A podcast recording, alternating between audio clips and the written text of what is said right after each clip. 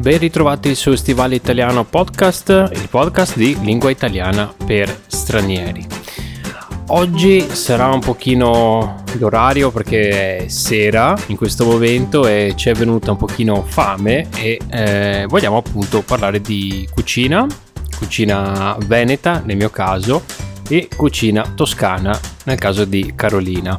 Uh, vi racconteremo, vi parleremo un po' delle caratteristiche della cucina regionale di queste due regioni, di queste due zone d'Italia e in più vi daremo diciamo la ricetta, vi daremo delle indicazioni per provare a fare a casa con degli ingredienti abbastanza facili da recuperare eh, due piatti, quindi mm, benvenuti in questo corso di cucina.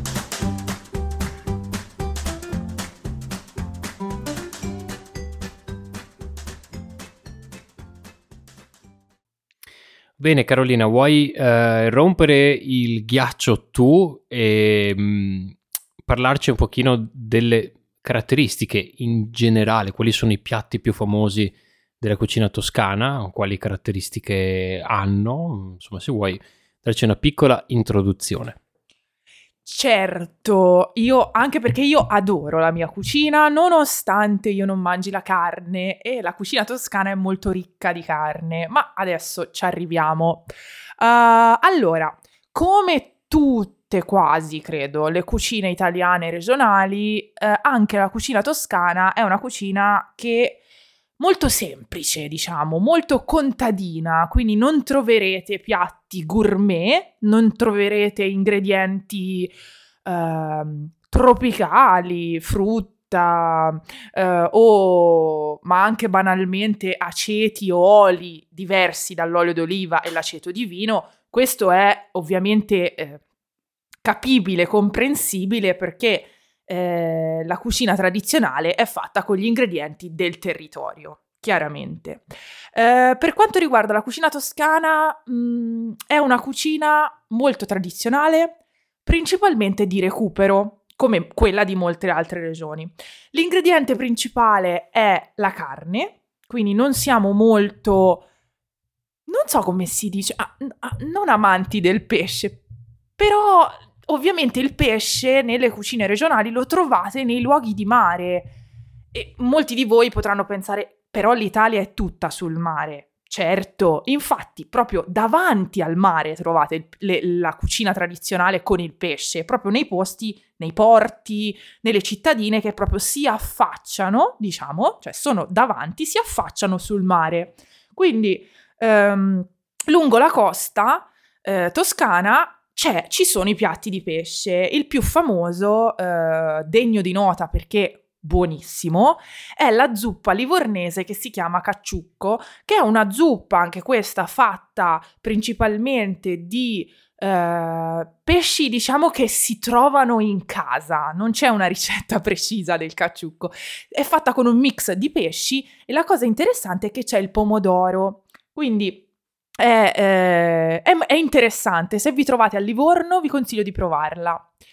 Uh, per quanto riguarda invece le altre zone più interne, uh, i piatti più famosi, vabbè, il re ovviamente della cucina toscana, la regina, scusate, è la bistecca, la fiorentina, perché, uh, perché è una cosa che non è tipico trovare nelle altre regioni. Un chilo di taglio di bistecca minimo a persona è decisamente una, come si dice, una, eh, una scelta abbastanza coraggiosa, e soprattutto perché è quasi cruda.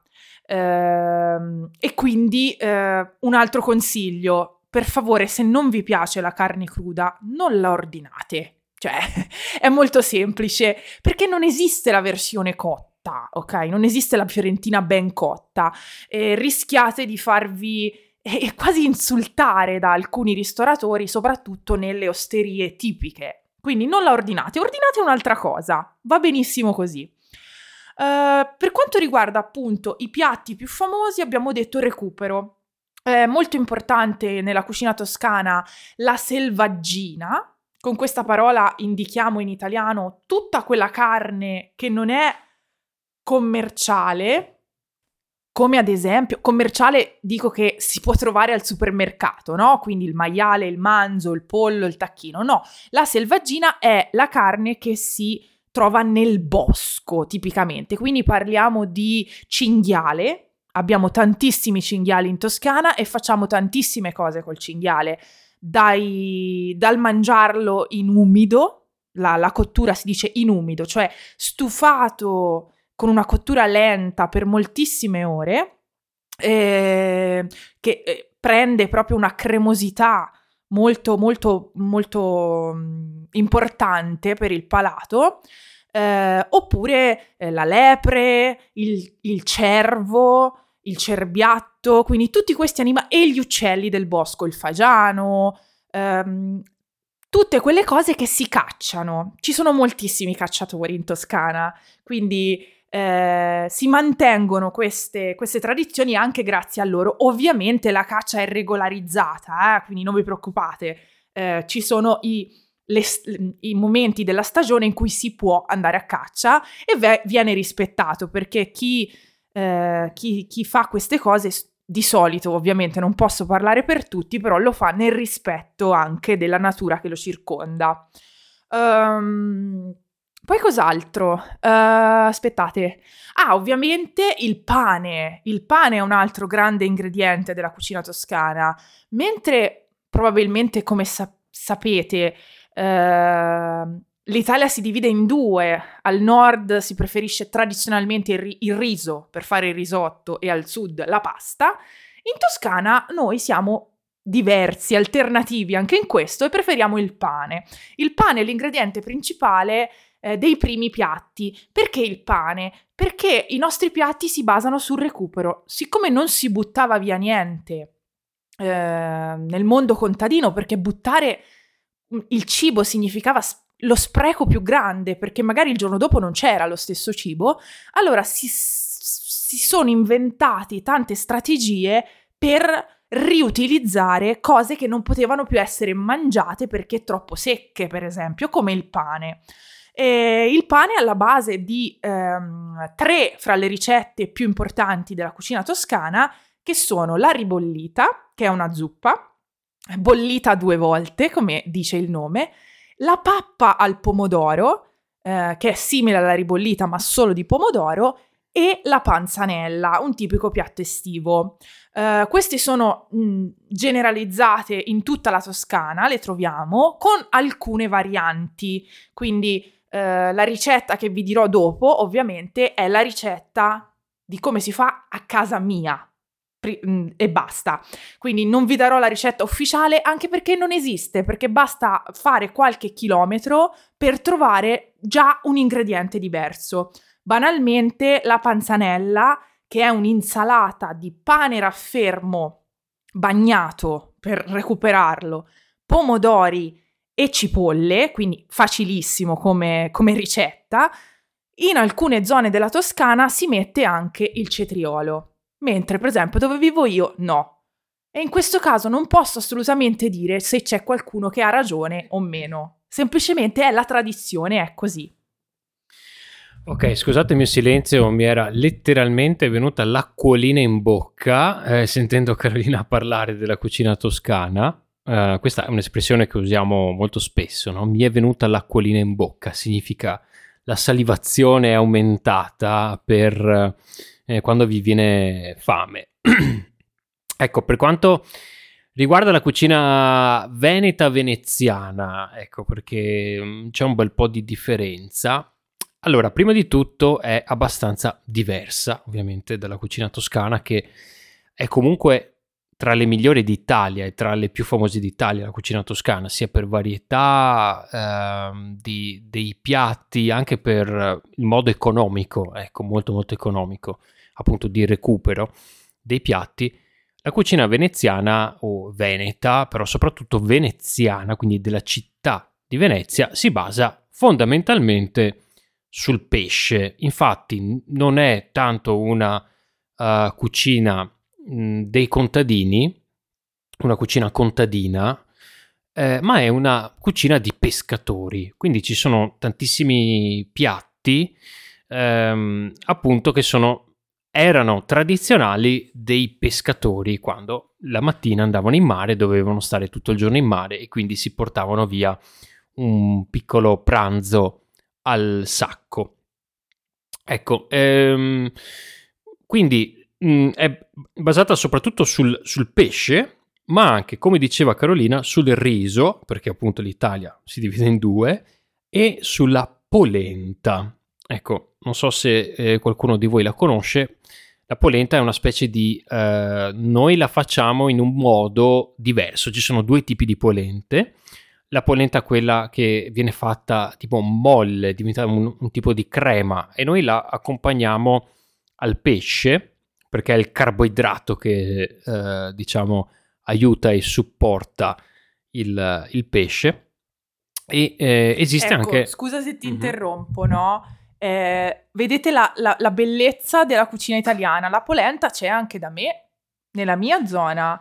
Però Arri- un... Arriva fino in Toscana più o meno, più, più al sud difficile, ecco, non è molto tradizionale se si va sotto. Però noi non l'abbineremmo mai con il pesce. Ah, ok, questo, questo non lo sapevo. Noi almeno parlo per le mie zone, quindi mediavalle del cerchio, eh, la polenta ha bisogno dell'umido, quello che dicevo prima. Questa di solito carne o funghi eh, cotti molto che fanno tanto sugo perché deve essere bella, deve essere bella um, unta. Ecco, questa è la parola unta. Ok, allora anche noi ce l'abbiamo ce l'abbiamo sia eh, cremosa, diciamo, e abbiamo una variante anche bianca che eh, viene accompagnata, ecco, un piatto tipico veneziano è polenta e schie. Le schie, un, ehm, come, in le, come in tutte le regioni, ma soprattutto nella cucina veneziana, si usano tanti termini in dialetto. Le schie sono dei gamberetti molto molto molto piccoli Ecco, quindi ha dei sapori, ecco, i sapori della cucina veneziana sono molto più delicati, ecco, della cucina, uh, to- della cucina toscana, che invece mh, mm, vuole dei sapori molto forti. Ecco, io sinceramente, eh, per quanto riguarda i piatti di eh, mh, mm, carne, per esempio, dei piatti più, più sostanziosi, più, più grassi, eh, più, più, più, più corposi, ecco, io preferisco di gran lunga la cucina toscana. La cucina veneziana è... Perché cucino bene. Sì, è, è, questo è vero, cucina benissimo. Cucino benissimo. Ehm, mentre la cucina veneziana è un pochino più, più, più, delicata, anche se comunque ci sono dei sapori forti. Ecco, per mm. esempio le sarde in saor, che probabilmente è uno dei piatti insieme bigo in salsa, che dopo vi darò brevemente delle indicazioni. Non dico che vi darò la ricetta perché non sono uno chef, quindi vi darò delle indicazioni. Uh, le sarde in sour che sono il tipico piatto da pescatore, che sono delle sarde molto, estremamente salate, cucinate con la cipolla. Viene una, una, una specie, perdonatemi il termine, Uh, spero che nessuno chef ascolti questo podcast, una specie di lasagna, ma non è astratti in realtà, non è proprio astratti, è un mix però, diciamo, uh, la consistenza abbastanza mm, solida, diciamo, tipo una lasagna, anche se non è una lasagna. Beh, è meglio che guardiate una foto, o ancora meglio, è meglio pro- provarle. Sì, eh, posso, posso aggiungere, dato che io adesso con la cucina veneziana, veneta in generale, sono come voi, nel senso non, non l'avevo mai provata prima di eh, abitare qui e queste sardine sono, molto, sono acidule. Quindi il, oh, il, vero, il, gusto è forte per questo, ma in realtà è delicato. Il pesce è comunque delicato, c'è solo questa punta di, di, aspro, di acido che può non piacere. Ma personalmente voto il baccalà come ah. ricetta buonissima, mi sono innamorata. Ah, esatto, anche il baccalà che poi eh, diciamo mh, mm, c'è una storia un pochino interessante sul, sul, baccalà, ovvero che in realtà è un piatto che viene dal nord, cioè il tipo di conservazione di questo pesce è stato portato. Cioè, Quale pesce, dicelo? Il merluzzo. E mm, praticamente nei, durante i lunghi viaggi dei mercanti veneziani hanno uh, imparato, scoperto questo tipo di conservazione del merluzzo e um, è stato, diciamo, uh, riportato a Venezia e dopo da lì è nato il, il piatto baccalà mantecato. E esiste un'altra variante del baccalà mantecato che è il baccalà alla vicentina e qui usciamo da Venezia e andiamo anche verso un tipo di cucina mh, mm, un po' meno da pescatore e un po' più contadina. Ecco, ci sono dei anche noi in Veneto abbiamo dei piatti più contadini, però devo ammetterlo che i piatti contadini della Toscana sono nettamente superiori. Oh beh, grazie, ma non credo, non credo. Ogni cucina regionale ha suo, la sua dignità. E anzi io vi consiglio a tutti di informatevi prima, basta scrivere veramente su Google cucina tipica e il nome della regione, ma non perché i ristoranti che, cioè, io adoro i ristoranti che offrono un po' tutto. Noi siamo abituati, cioè, a Mosca non facevamo altro che andare in ristoranti che offrono un po' tutto, perché sono semplici, mettono d'accordo i gusti di tante persone. Però, come diciamo sempre, la cucina, il cibo, il mangiare, il con- la convivialità è parte integrante della cultura italiana. E quindi è giusto, siccome noi italiani parli- mangiamo sempre, parliamo sempre di cibo. Mentre mangiamo, parliamo di cibo. È anche un ottimo spunto di conversazione. E, e, così capite anche le differenze un po' fra le regioni, perché ce ne sono eh, anche sulla cucina. Quindi provate, magari una volta concedetevi una cena, magari anche a occhi chiusi, cioè così, senza sapere bene che cosa andrete a mangiare. Vi assicuro che troverete qualcosa che vi piace, sicuro. Vabbè, questo, questo, sicuramente. Poi, è, non so, è sempre più... A parte che è più particolare, andate a trovare... Se andate in trattorie, osterie, questi, um, diciamo, posti dove fanno um, cucina tipica, oltre a mangiare estremamente bene, mangerete in modo molto più economico esatto. e modo più particolare anche. Ok? Cioè, ci sta eh, andare a mangiare dallo chef nel ristorante buono con cose particolari, per carità. Mm, però provate anche la cucina eh, eh, tipica, la cucina regionale. Non fermatevi, ecco a pasta, pizza, lasagna. No. Ok, informatevi prima, come ha detto Carolina, eh? mi sembra un buon, un buon... E anche come spunto di conversazione noi siamo noi italiani, ecco, eh, parliamo sempre di cibo molto molto volentieri. Ma pass- No, no, aspetta, ti voglio proporre un piccolo gioco, ma velocemente. Siccome tutti sappiamo che in Italia ci sono le portate diverse, no? Allora, costruiscimi adesso un menù con un antipasto, un primo, un secondo e un dolce tipici del Veneto. Allora, primi pia- eh, antipasto, scusate, eh, quello che, che, ho detto prima, eh, polenta e schie, assolutamente un, un, antipasto tipico, altrimenti un crudo di pesce va benissimo, tipo canocce, ehm, sì, can- tipo le canocce vanno benissimo, gli scampi crudi anche vanno benissimo. Poi, ehm, bigo in salsa, che sono degli spaghetti con una salsa di pesce, e gli uh, scampi alla busara, che sono dei um, sem- sempre dei gamberoni giganti, diciamo, uh, accompagnati dalla polenta. E come, come, dessert vi proporrei probabilmente dei saetti di, di, di Burano, che sono dei, dei dolci, sono dei biscotti, ecco, sono dei biscotti al burro molto molto buoni. Te invece? Beh, eh, è molto difficile scegliere, però se lo volete fare veramente, veramente tipico, direi antipasto o bruschetta, perché la bruschetta è nostra, ma meglio crostino toscano, cioè una bruschetta, un pezzo di pane grigliato con sopra un patè di fegato, di eh, pollo o di maiale, dipende, un patè di fegato. Eh, poi abbiamo un primo, metterei eh, la ribollita, perché assolutamente il piatto più famoso.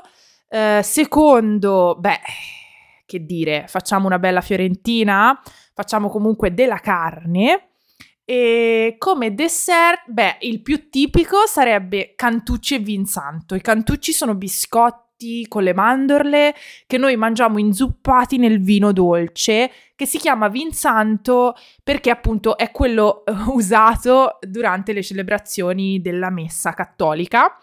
E, ehm, oppure il castagnaccio che, e qui vi presento un altro ingrediente, e che è un dolce non dolce, io lo chiamo così, perché non è molto zuccherato, eh, perché è fatto con una farina dolce di castagne. E provatelo se vi trovate nella Toscana del Nord, è particolare, ve lo consiglio. Bene, allora io vi darei velocemente qualche indicazione per provare a fare i bigoi in salsa, che sono un piatto. Vai, così poi li faccio anch'io. Ok, allora per prima cosa sarebbe meglio che voi vi procuraste eh, dei bigoi. I bigoi comunque potete anche non usarli, sono degli spaghetti estremamente eh, grossi, hanno uno spessore di 2 mm quelli tradizionali, quindi ma se mh, mm, non li trovate potete optare per uh, degli spaghetti i più grossi che trovate. La pasta si cucina come sempre ok? Non serve che ve lo spieghi. Per quanto riguarda la salsa, ecco, si chiamano bigoi in dialetto veneto in salsa, che poi anche dal punto di vista linguistico è molto particolare perché noi di solito usiamo a più articolo per dare l'indicazione di un tipo di preparazione. Ecco, spaghetti alla, carbonara, risotto ai frutti di mare, invece bigoi in salsa è, è, proprio il nome della ricetta ed è in, in, veneziano proprio. Questa salsa è una salsa di cipolle, e sardine e acciughe. Quindi dovete semplicemente tagliare delle ehm, cipolle bianche, le tagliate abbastanza fine, le fate soffriggere con dell'olio d'oliva e le fate un po' stufare, quindi finché non diventano estremamente uh, morbide. Do- dopodiché ci mettete dentro dei, delle acciughe um, sott'olio e delle sardine possibilmente già salate in precedenza, quindi dovreste metterle sotto sale prima, magari un giorno prima, togliete la lisca e dopo piano piano togliete il sale. Quando eh, le cipolle sono belle, belle stufate, buttate dentro le acciughe e le sardine.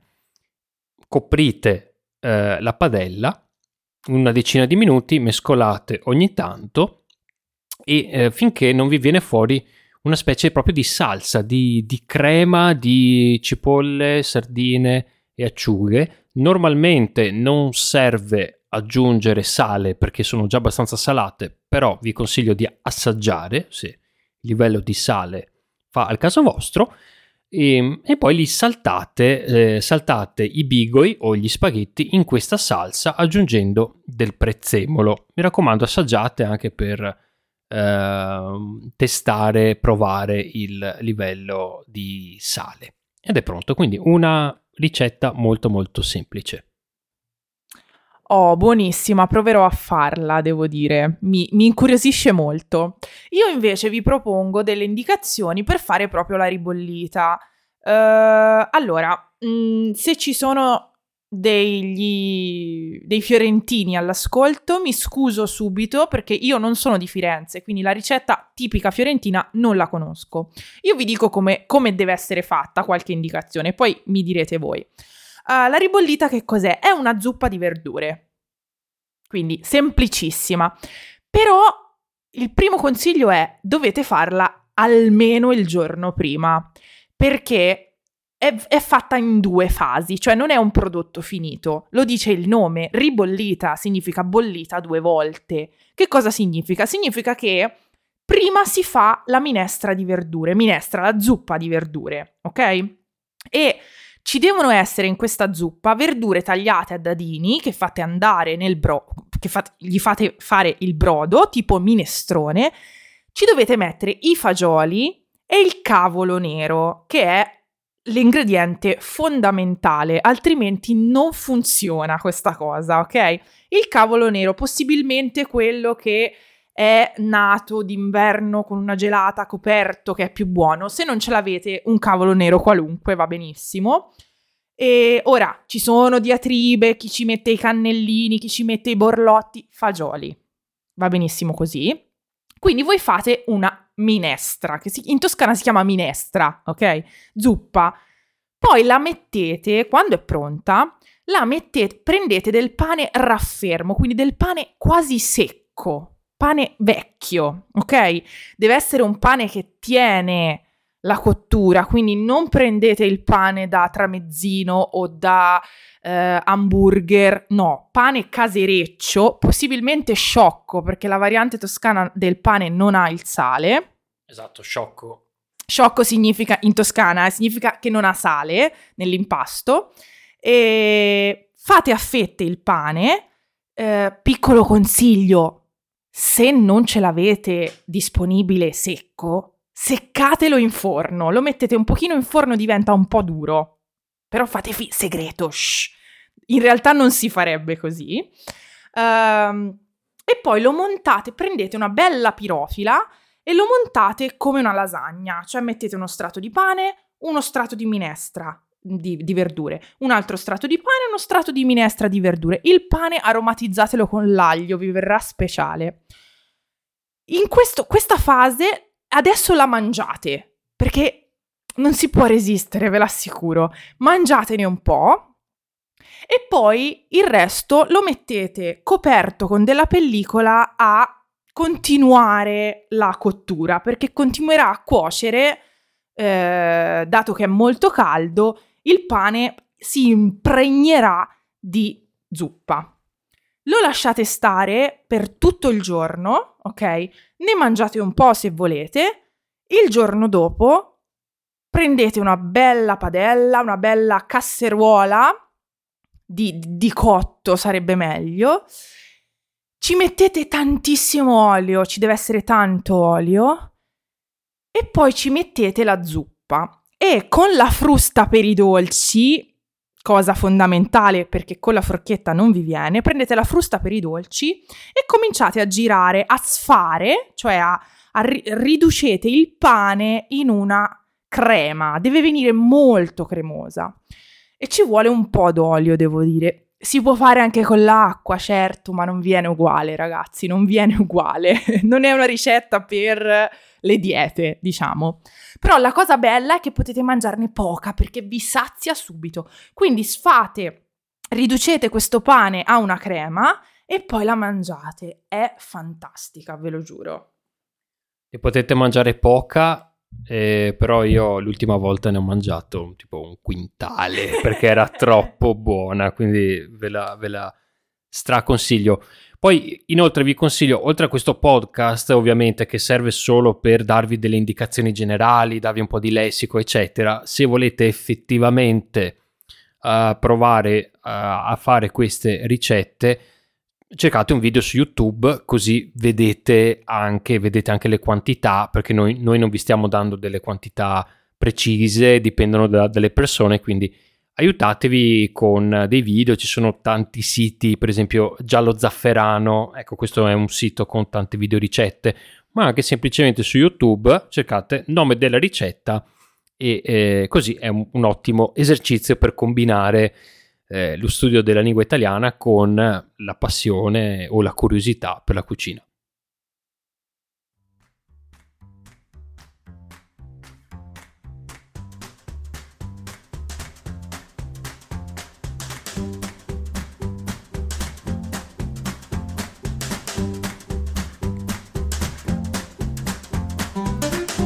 E con questo siamo arrivati alla fine di questo episodio. Eh, fateci sapere per email oppure attraverso i social se avete provato a fare una di queste ricette, se volete mandarci una foto o qualcosa, insomma noi siamo super contenti.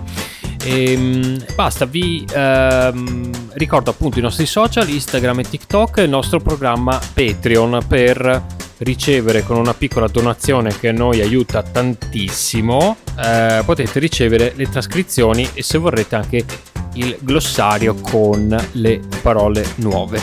Con questo vi lasciamo e, e fateci sapere se avete mai assaggiato uno dei piatti citati oppure se lo preparerete. Perché no? Eh, esatto, esatto, è sempre bello avere un uh, feedback uh, da parte vostra. Con questo vi lasciamo e eh, buon appetito a tutti e al prossimo episodio. Ciao ciao! Ciao!